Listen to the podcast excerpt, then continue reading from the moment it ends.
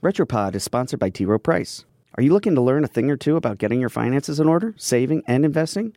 Check out The Confident Wallet, a personal finance podcast series by T. Rowe Price and the Washington Post brand studio. Find it wherever you get your podcasts. Hey, history lovers. I'm Mike Rosenwald with Retropod, a show about the past rediscovered. Today is International Women's Day, a day dedicated to highlighting the fight for equality. And so let me introduce you to Marilyn Loden. She coined a phrase that paints the very image women have been fighting for decades the glass ceiling.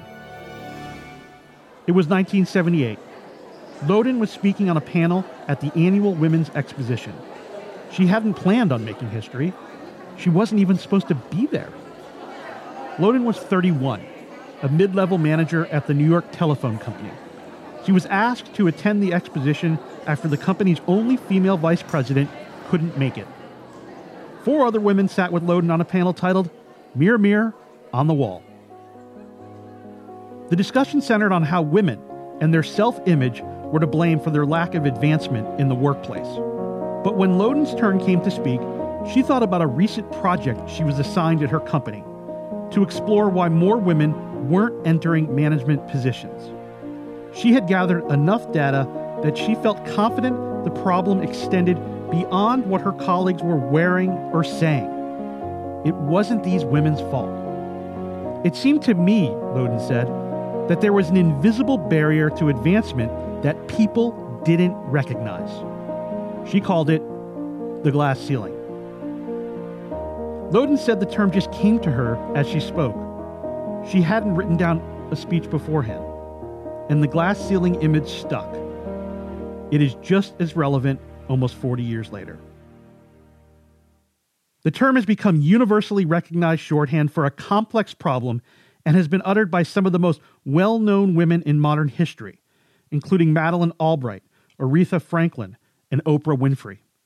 Hillary Clinton turned to the phrase when she lost each of her bids for the presidency. Here she is in 2008.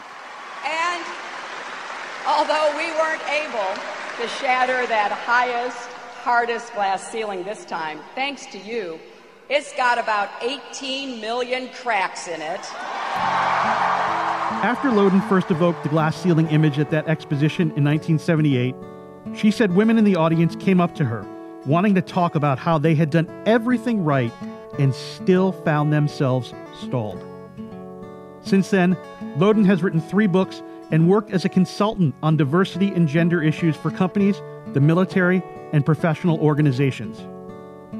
She says she looks back and remembers thinking that she would be finished with the phrase by the end of her life. She now realizes she won't be. But she hopes one day the phrase will finally become antiquated. I'm Mike Rosenwald. Thanks for listening. Special thanks to Theresa Vargas, who reported this story for the Washington Post. For more forgotten stories from history, visit washingtonpost.com slash retropod.